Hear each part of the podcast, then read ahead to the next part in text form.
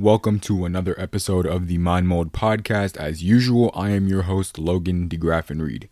So, today I particularly want to talk to you about the process that you're going through, about the journey that you're on. I especially want to talk to you if you have ever doubted the path that you are on or ever doubted whether or not you belong on it. A couple of questions that I believe you should have answered before you continue is what is your end goal? More importantly, how do you plan on achieving that goal? Also, why do you feel so doubtful? It could be something that you're doing wrong, however, that's an easy fix. The harder fix is your mindset. Your mindset towards achieving your goals and your expectations in doing so, like how you're going to get there, how it's going to be, when you're going to get there, how quickly and those expectations are limiting to you. And the reason I say that is because most people today are very impatient, including myself sometimes. I've been a culprit of this too.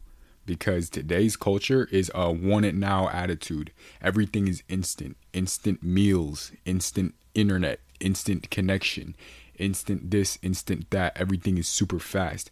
You can't even last through a 15 second unskippable ad before you go to watch your YouTube video. Think about the earliest computers and how it would take them at least 10 minutes to get onto the internet. However, if a computer today took over 30 seconds to get onto the internet, we would think something was wrong with it and we'd either have to fix the internet, have to fix the computer, or even sell it or throw it away. Our generation wasn't really taught how to wait. However, even if you were part of a generation that was, today's era of technology has made us forget. While our fast technology is a blessing and it truly shows how far we've gone as humans, this trait of impatience could be the reason why you do not meet your goal.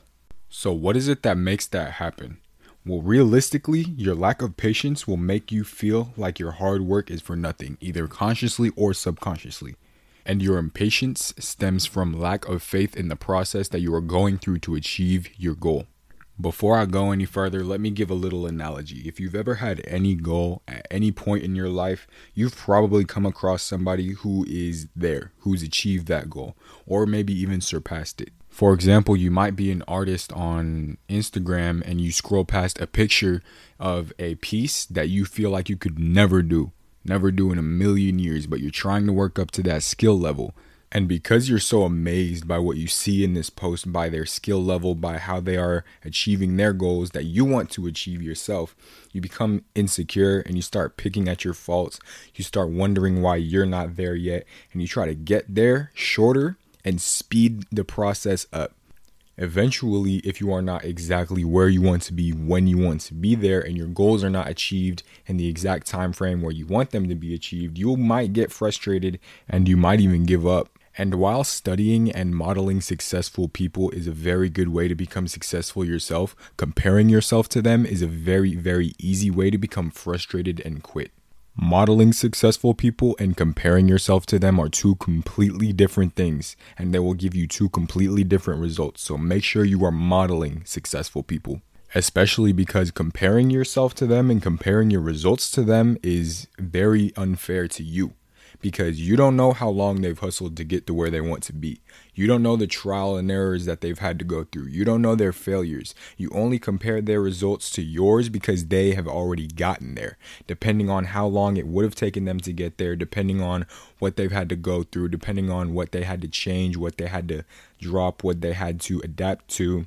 And you've only been doing it for a certain amount of time. So it's very unfair to you and very unfair to damage your self esteem like that. Understand that those you emulate have likely been in your position before, or even worse.